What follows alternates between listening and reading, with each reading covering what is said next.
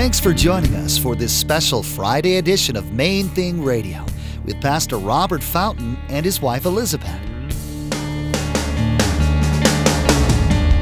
There are not going to be any more nations. He himself will rule with a rod of iron. Yes, there will be the peoples of the earth, but these separations that we've had, the human race will be governed by our king in that day. The United States won't exist, Europe won't exist in the sense of the governmental boundaries. You, everybody following me?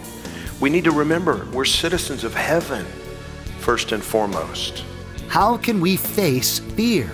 Pastor Robert and Elizabeth have been leading us through the scriptures to help us see the choice between fearing God rather than men. The issue of compromise is a big deal in human history, as our teachers explain. We must learn much from those who have gone before us. Stick around after today's message from Pastor Robert. I have quite a bit of information that I'd like to share with you our web address, podcast subscription information, and our contact information.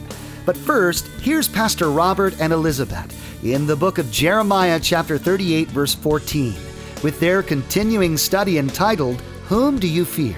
Second Peter, the earth and everything in it is going to dissolve in fervent heat. There will be no more nations.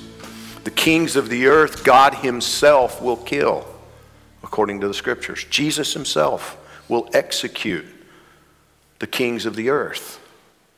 There are not going to be any more nations. He Himself will rule with a rod of iron. Yes, there will be the peoples of the earth, but these separations that we've had, the human race will be governed by our king in that day. The United States won't exist, Europe won't exist in the sense of the governmental boundaries. everybody following me? We need to remember we're citizens of heaven first and foremost. We need to recognize that taking a stand it's going to cost us something.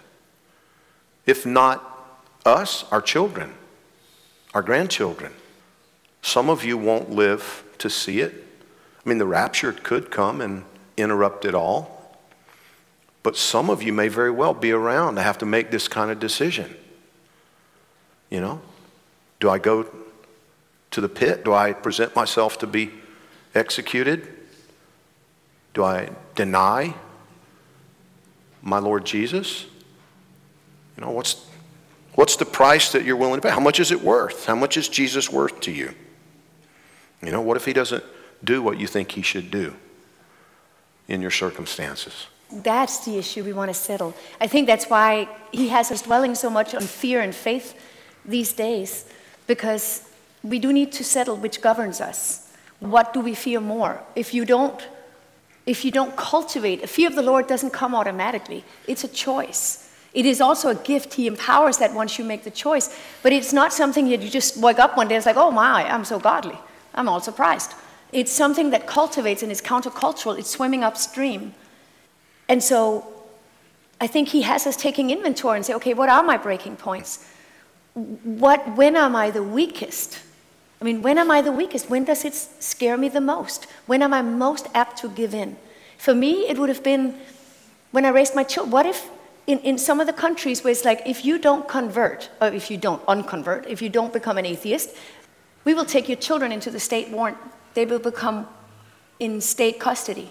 If you don't deny Jesus, we will take your children. Many Christians are facing that as it is. What you, do you do?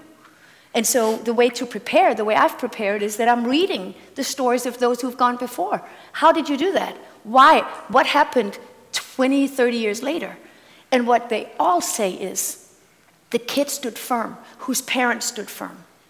The kids who saw the example of parents even dying or being imprisoned for their faith, the heritage of faith was passed on. The parents who caved, it's like, no, but I love my children and I don't want the state, that would be really bad because they would raise them atheistic. And that, those kids saw compromise and so they became children of compromise. The best you can give anybody you love is that you yourself follow the truth. It's that simple, and so settle it now when it costs you hmm. relatively less. Here's the other thing the fear of the Lord makes you bold. The fear of man makes you scared of everybody. You saw that with Zedekiah. Whatever you, I mean, if you, once you cave in once, it'll be harder to stand the next time. There's always grace to start fresh, but start today. If you compromise today, it'll be easier to compromise tomorrow. It'll be harder not to. That's the choices we're facing.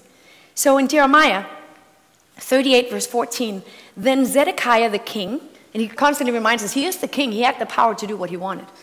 The king sent and had Jeremiah the prophet again brought to him at the third entrance of the house of the Lord. And the king said to Jeremiah, I will ask you something, hide nothing from me. You see, he's terrified. He keeps calling him back. Even though he sends him all over creation, this prison to that prison, he keeps calling him back. I want to ask you something. Don't hide it from me. He's terrified. When you give in to this, people have become afraid of their own shadows because they know that they have no integrity, so they have nothing to save them. All their friends are only friends as long as they, I mean, there's not real friends you gain that way anyway. They don't even respect you. I've learned the hard way. The people you try to appease by compromising, they don't respect you, they see right through your compromise. That's why they say Christians are hypocrites, because we have been at times. Doesn't mean they're not in whatever they live.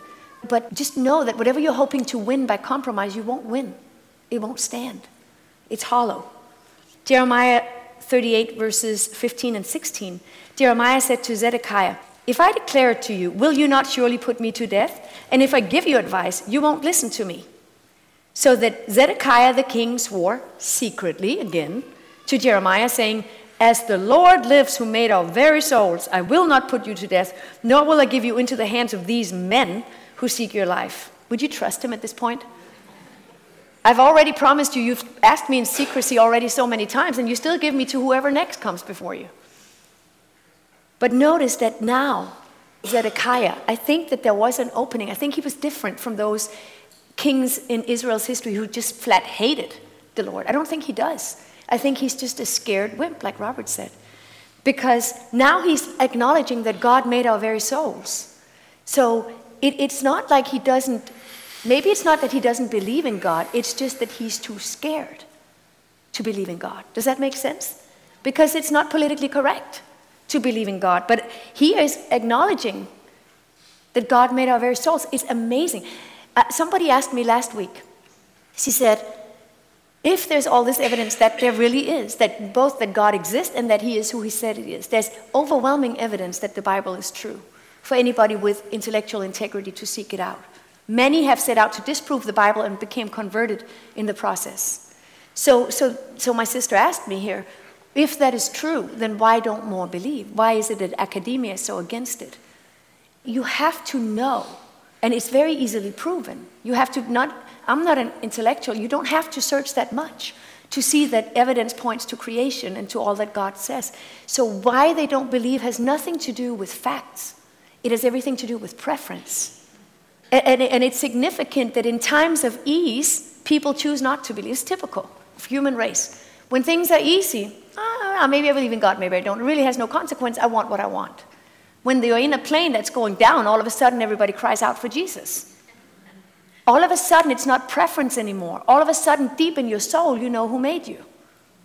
That's why, I mean, it's fascinating because God uses all things for, for his benefit. That's why there's revival in the Middle East where the whole world is going up in flames. There's crisis in the Muslim faith because of how ISIS misrepresents it. They think it's misrepresented. ISIS is just taking the Quran literally. They are doing what it says. That too can be documented. So there's a crisis of identity among the Muslim worlds, and many are finding Jesus. Crisis leads to God. It's, it's in ease and affluence that we have the luxury. No, I don't think so. I think today I'll be like New Age and then I'll explore something else. That's, that's in luxury, not when you're hammered with a crisis. God is God whether we want him to be God or not. I mean, he really, it's not like he needs our consent to be God. He is who he is. We are the one who say we either line up with the way the world works or we try to kick against it. And for a season, it looks like the world is winning. And that's where faith is so crucial. It won't win. It's just that there's a season where the enemy is giving its, his very best last before his last finished, he's done. He knows his time is short. That's why his wrath is so vehement with that. So, Jeremiah 38, 17, 18. Then Jeremiah said to Zedekiah, Thus says the Lord, the God of hosts, the God of Israel. All these titles he's now feeling free to proclaim. If you surely surrender to the king of Babylon's princes, then your soul shall live. Again, because Babylon represents God's discipline. This city shall not be burnt with fire, and you and your house shall live. But if you do not surrender to the king of Babylon's princes, then this city shall be given into the hand of the Chaldeans. If you don't surrender, they're going to take it anyway. You just have the voluntary choice. And they shall burn it with fire, and you shall not escape from their hand. Again, one of the many examples why we say in this historical season, Babylon represent God's discipline. God says, if you surrender to my discipline, it will do its work and it'll be over, and you will be spared, and the city will be spared. But if you will not surrender, if you think you can outsmart my discipline, then I let loose. And you get the full, you get the full fury of your own choices. And eh, he says a little later in Jeremiah 43:10, I will send for my servant Nebuchadnezzar, king of Babylon, and I will set his throne over these stones I've buried here. He will spread his royal canopy above them. God gave Nebuchadnezzar, he called him his servant. Later, he called Cyrus his servant. He's using these unbelievers to do his work because the believers are blaspheming God left and right. Though one may be overpowered by another, two can withstand him, and a threefold cord is not quickly broken. This verse is from the book of Ecclesiastes, and it's at the very heart of the vision for this special Friday edition of Main Thing Radio. Jesus, Pastor Robert, and his wife Elizabeth. A threefold cord presenting God's Word in a way that will inspire you in your own marriage and walk with God. Pastor Robert's vision is that through this fresh method of approaching God's Word, that husbands and wives will be equipped to face the world on a united front, as one team joined together by God, sharing the light of Jesus Christ with the lost and dying all around. Monday through Thursday here on Main Thing Radio, we share messages from worship services at Calvary Chapel, Miami Beach, as taught by Pastor Robert. But today's message is unique. As you listen today, we're confident that you heard from God through Pastor Robert and Elizabeth. Now, maybe you'd like to hear this message from Pastor Robert and Elizabeth again. Log on to mainthingradio.com and simply select today's date from the Main Thing Radio media player. You can listen to, download, or subscribe to the Main Thing Radio podcast. Well, that's all the time we have for today. Monday, Pastor Robert will be back with us teaching through God's Word verse by verse. So make plans to join us on Monday right here on Main Thing Radio.